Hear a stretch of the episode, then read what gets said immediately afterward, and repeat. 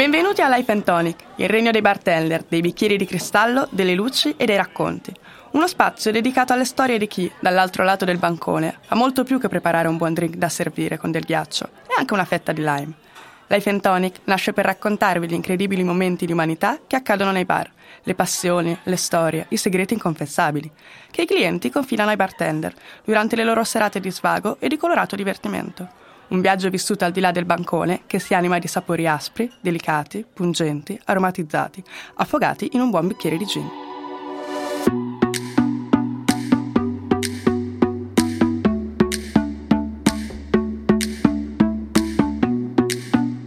Io sono Giulia e da anni lavoro nei locali di Milano. Sono qui in compagnia di Isa e insieme a Tankerai vogliamo portarvi un po' nel nostro mondo. Ciao Giulia, hai proprio ragione, a noi piacciono tantissimo i cocktail, vero? E beh, in una città come Milano come facciamo a non amarli?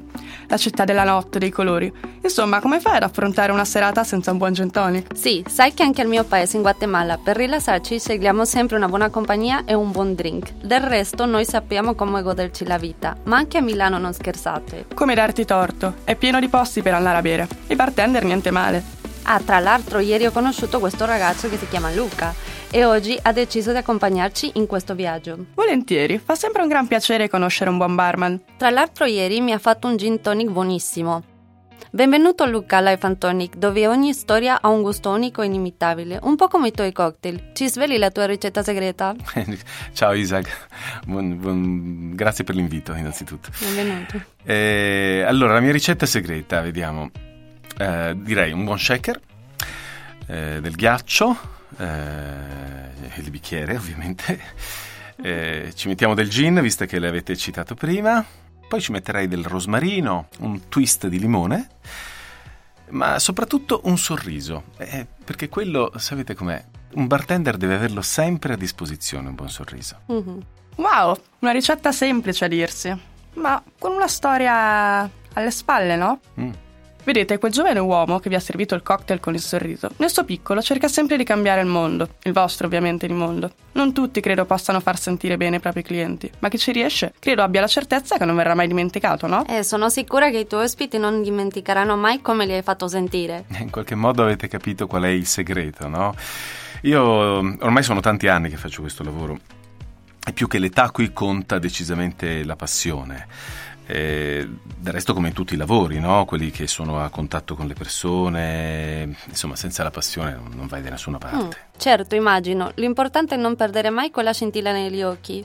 Imparare a fare un drink decente, impegnarsi per lunghe ore a trascinare ghiaccio dal sementerrato, tagliare il twist, spremere la frutta per i succhi. Non deve essere facile per un giovane ragazzo con il sogno di diventare il migliore. Stai dimenticando una cosa importante, sai Giulia? Eh, la pulizia eh, pulire ogni centimetro del bar prima, durante e dopo ogni turno è assolutamente necessario.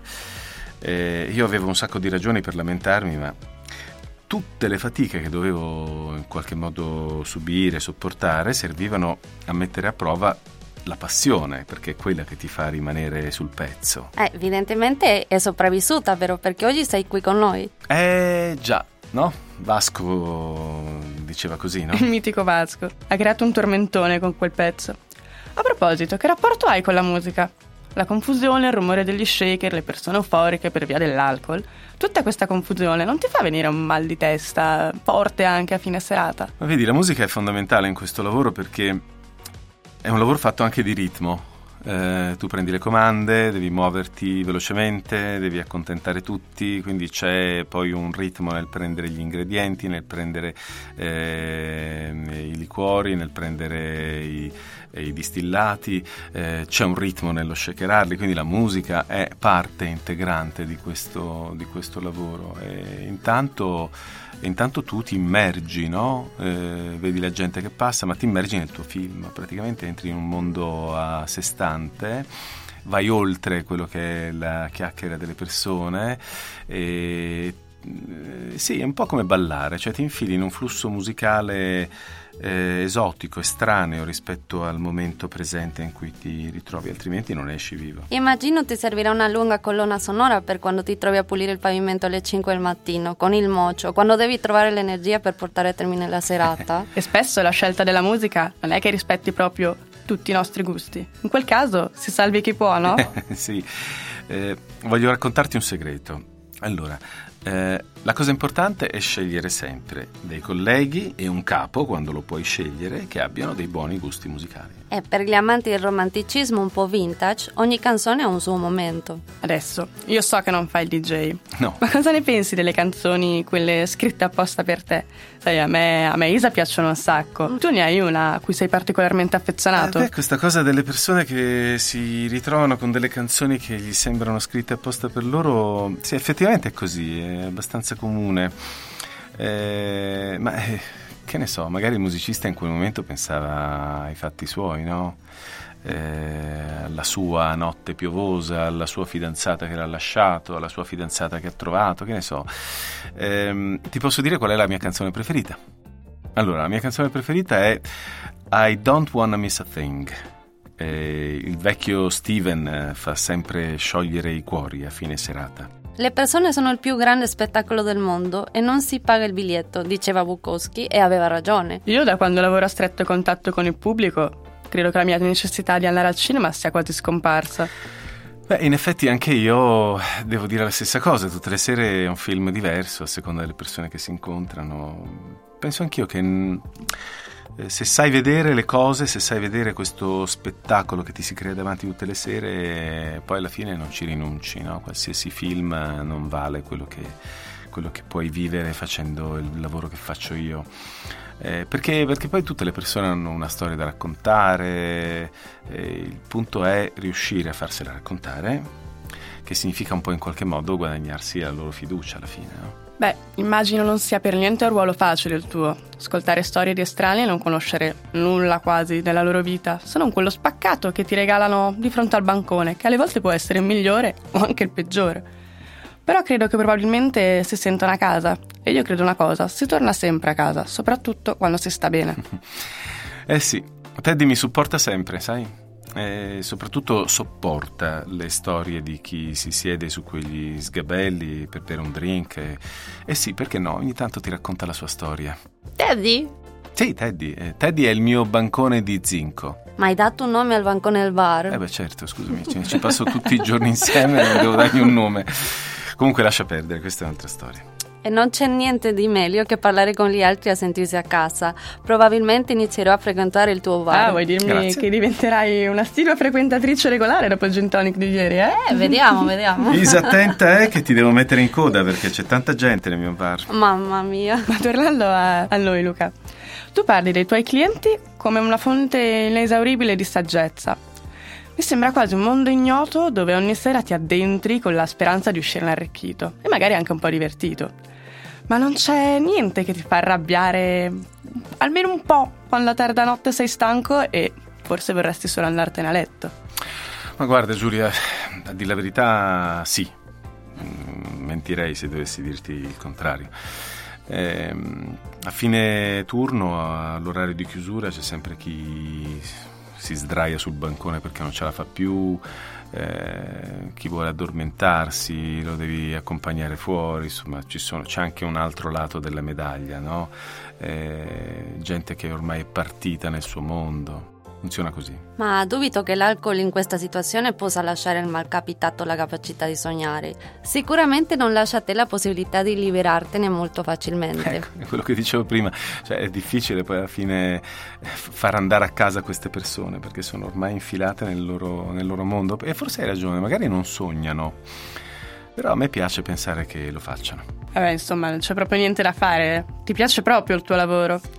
Devo dire che trovi un lato positivo per ogni cosa. Cosa ti rende così fiero e consapevole del tuo ruolo? Anche perché devo dire che sembri proprio un po' un uomo d'altri tempi quasi. Eh, cosa vuoi? Una certa età, eh, sono un po' vecchio stampo, però poi alla fine eh, mi piacciono i dettagli. Ecco, come un buon cocktail che è fatto di dettagli, che ti devo dire, mi piace avere la barba curata, l'occhiale attento, insomma, poi un bartender deve essere un po' un fratello maggiore no? nei confronti dei suoi clienti e quindi deve essere anche un po' curato nel vestire. Que... Ho una bella collezione di gilet, sapete? Sì, sì, eh, ne metto uno diverso a seconda della sera, se voglio un pochettino di raso, magari con dei disegnini particolari, poi ne ho altri un pochettino più rigorosi, dipende dalla serata, no? E, insomma, a me piacciono. Poi il gilet mi, mi, tiene a posto perché devo fare tutti questi movimenti, no? mi, mi, mi, fa sentire a posto non con solo la camicia che poi alla fine magari si sporca di qualche, di qualche... Io ne ho una collezione di questi gilet e mi piacciono tanto. Ah, proprio vintage, quindi sì, proprio sì, sì, la... ricercatore direi, perché non sono neanche facili da trovare direi. No, no, hai ragione. Io quasi trovare. non li vedo mai. Quasi non li vedo. Nei negozi dell'usato li trovi, sai? Ah, sì, sì, sì, sì. Proprio vintage. Quindi lui entra vestito da vintage e esce ancora più vintage. Eh, tutti lo vedono sicuramente. Sì, sì. entro nell'armadio a casa la sera, c'è il sarcofago, entro, chiudo, oh. poi riesco. ma senti, giochi a fare l'uomo un po' tenebroso ma del cuore tenero oppure sei così anche lontano dal bancone? A noi puoi dirlo, non sveleremo a nessuno tutti i tuoi segreti. Allora, sarebbe cioè, svelare tutti i miei segreti, eh, cioè, ovviamente cerco di mostrarti la parte migliore di me, poi ciascuno di noi ha anche il lato B nel, nella propria personalità. C'è da dire che facendo questo lavoro, sì, uno pensa di crearsi un'identità, no? di, di, di, trasmettere quel, quello che è il tuo ideale. No? E io volevo essere un gentleman, poi poi alla fine quest'abito me lo sono indossato e ho cominciato a portarlo anche tutti i giorni fuori dal bar e penso che avere un'identità, sentirsela bene, no? su misura, addosso, sia importante per, per, per, andare avanti nella vita, insomma, per stare bene. No?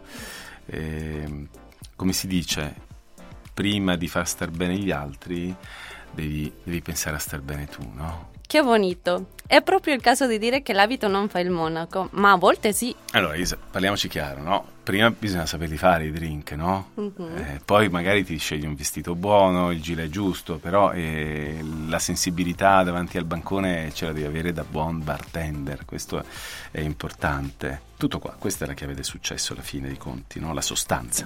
Immagino però che sia un ambiente in cui la competizione è molto alta, almeno da quel che mi sembra di vedere in giro. Spesso vedo i ragazzi ricorrere ai trucchi un po' più disparati per rendersi vistosi, colorati, molto friendly come atteggiamento, magari bevono anche quegli stessi clienti. Sì, ti dico, io non sono tanto d'accordo su questo aspetto perché secondo me fare, fare, da compagno di bevute eh, con i tuoi clienti alla fine ti si ritorce contro, non è una, una mossa molto saggia, bisogna bisogna stare attenti a, a, non assecondarli, poi si creano dei, delle, delle percezioni un po', un po', distorte, devi stare al tuo posto. Penso che facendo questo mestiere è più importante, anche perché poi alla fine alla fine della serata si comincia a bere con i tuoi clienti finisci sdraiato sul balcone sul, sul, bancone sul teddy e sul, ban- e sul balcone su teddy esatto. esatto. Ma cosa pensi invece dei tuoi colleghi che sfoggiano enormi tatuaggi sotto la manica della camicia o si truccano gli occhi? Io mi sono ancora tolto la camicia, quindi non, non posso dirti di non essere immune da, da qualche tatuaggio. E, ehm, e, sul fatto di truccarsi, allora io, io non lo faccio, ehm, l'ho fatto una volta, ecco, ti dico la verità. E devo dire che è stato un momento divertente, mi sono divertito, però preferisco che continui a farlo, ehm, continuino a farlo le, le donne che, che, insomma sono molto più brave di me. Beh, io non mi trucco molto, ma posso immaginare a cosa ti riferisci? Sì. Voi scegliete il trucco a seconda di come vi sentite, un giorno siete un po' tenebrose, un, giorno siete demoniache, un giorno siete dolci, eh, e allora scegliete il trucco a seconda di come volete, di come volete apparire. Questa è una cosa in quale siete bravissime. Ecco. Ehm, e poi diciamo che ci mettete anche poco a struccarvi. Io l'ultima volta che mi sono truccato ci ho messo due ore con queste salviettine, quindi meglio, meglio lasciar perdere. Anni e anni di esperienza, credimi. Almeno questo non potete negarcelo. Assolutamente no. A proposito di esperienza, cosa diresti, insomma, consiglieresti a un ragazzo che vuole avvicinarsi al tuo mondo? Eh, innanzitutto, eh, conoscere i fondamentali. Questo per me è, è, importante, come tutti i mestieri, insomma, bisogna partire da una, da una base importante, eh, sapere quali sono le regole della composizione dei cocktail. Dopodiché, una volta che hai saputo le regole, puoi cominciare a pensare di sperimentare, no? e portare qualcosa di nuovo. Un come, vale un pochettino in tutto, no? ehm, come la musica, no? devi essere un bravo musicista, devi sapere interpretare lo spartito, poi puoi anche fare qualcosa di, di diverso. E provare quindi, ehm, farsi apprezzare anche per quello che crei, quello che offri al tuo pubblico e, e, da lì è quello il ponte, no? se tu fai un buon cocktail poi la gente si ferma a parlare, eh, non avere paura dei giudizi negativi, eh, essere capaci di ascoltare quando ti fanno delle critiche, questa è una cosa importante, eh, perché poi davanti a un bancone la gente è, è, esigente e non te le manda a dire, quindi è una cosa... Eh, mm è una cosa importante. È bello, no? Si crea questo rapporto, cioè se il cocktail non piace te lo dicono, non è che dicono ah, certo. che abbozzano, anche perché paga. Quindi, mm. e, ehm, e, poi magari non sai mai chi puoi avere davanti, magari c'è un grande critico di, di cocktail eh, o di bar che, che, è in incognito e, e, magari un giorno ti scrive un articolo e tu non sai nemmeno che è stato lì. No? Quindi devi essere sempre sul pezzo in continuazione e poi godersela alla fine dei conti. Quindi diciamo che parliamo soprattutto di qualità, di qualità perenne, diciamo. Eh. Inizia a capire perché i clienti ti vedono come la loro ancora di salvezza, al di là del drink, insomma, una porta sempre aperta. Effettivamente loro sono i primi che si affacciano al tuo sportello e di sicuro hanno una gran voglia di raccontarsi, perché alla fine lo sappiamo anche noi, no? Un po' da come ti sei descritto, tu per loro alla fine sei un po' come un fratello anche da quello che ci hai raccontato fratello un po' tra virgolette, perché diciamo che sì, un fratello confidenziale, ma sanno che non ti rivedranno mai più nella loro vita. Questo è vero, questo mi salva, questo mi salva.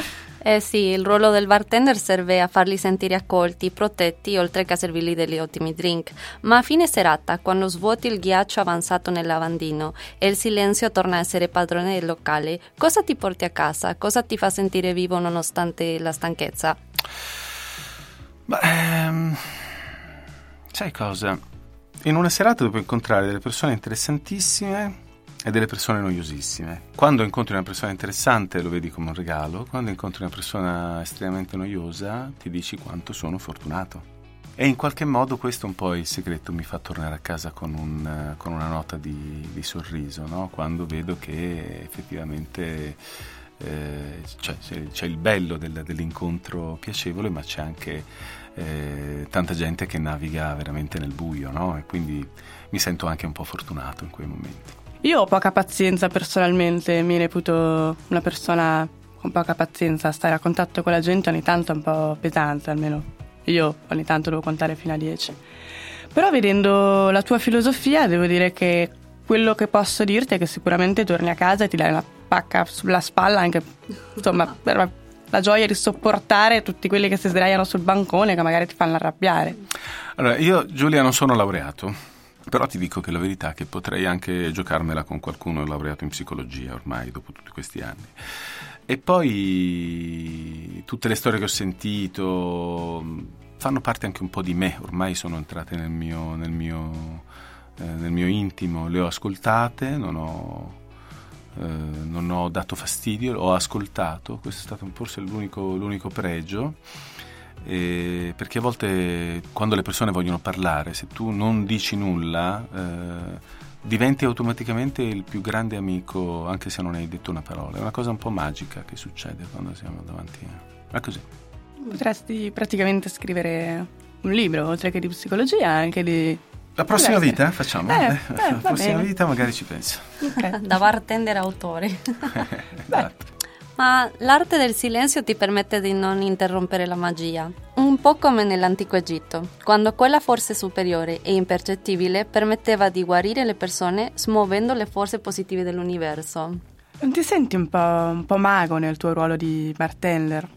Un mago di quelli capaci di curare le ferite o semplicemente una serata? di quelle persone che trovi sulla tua strada.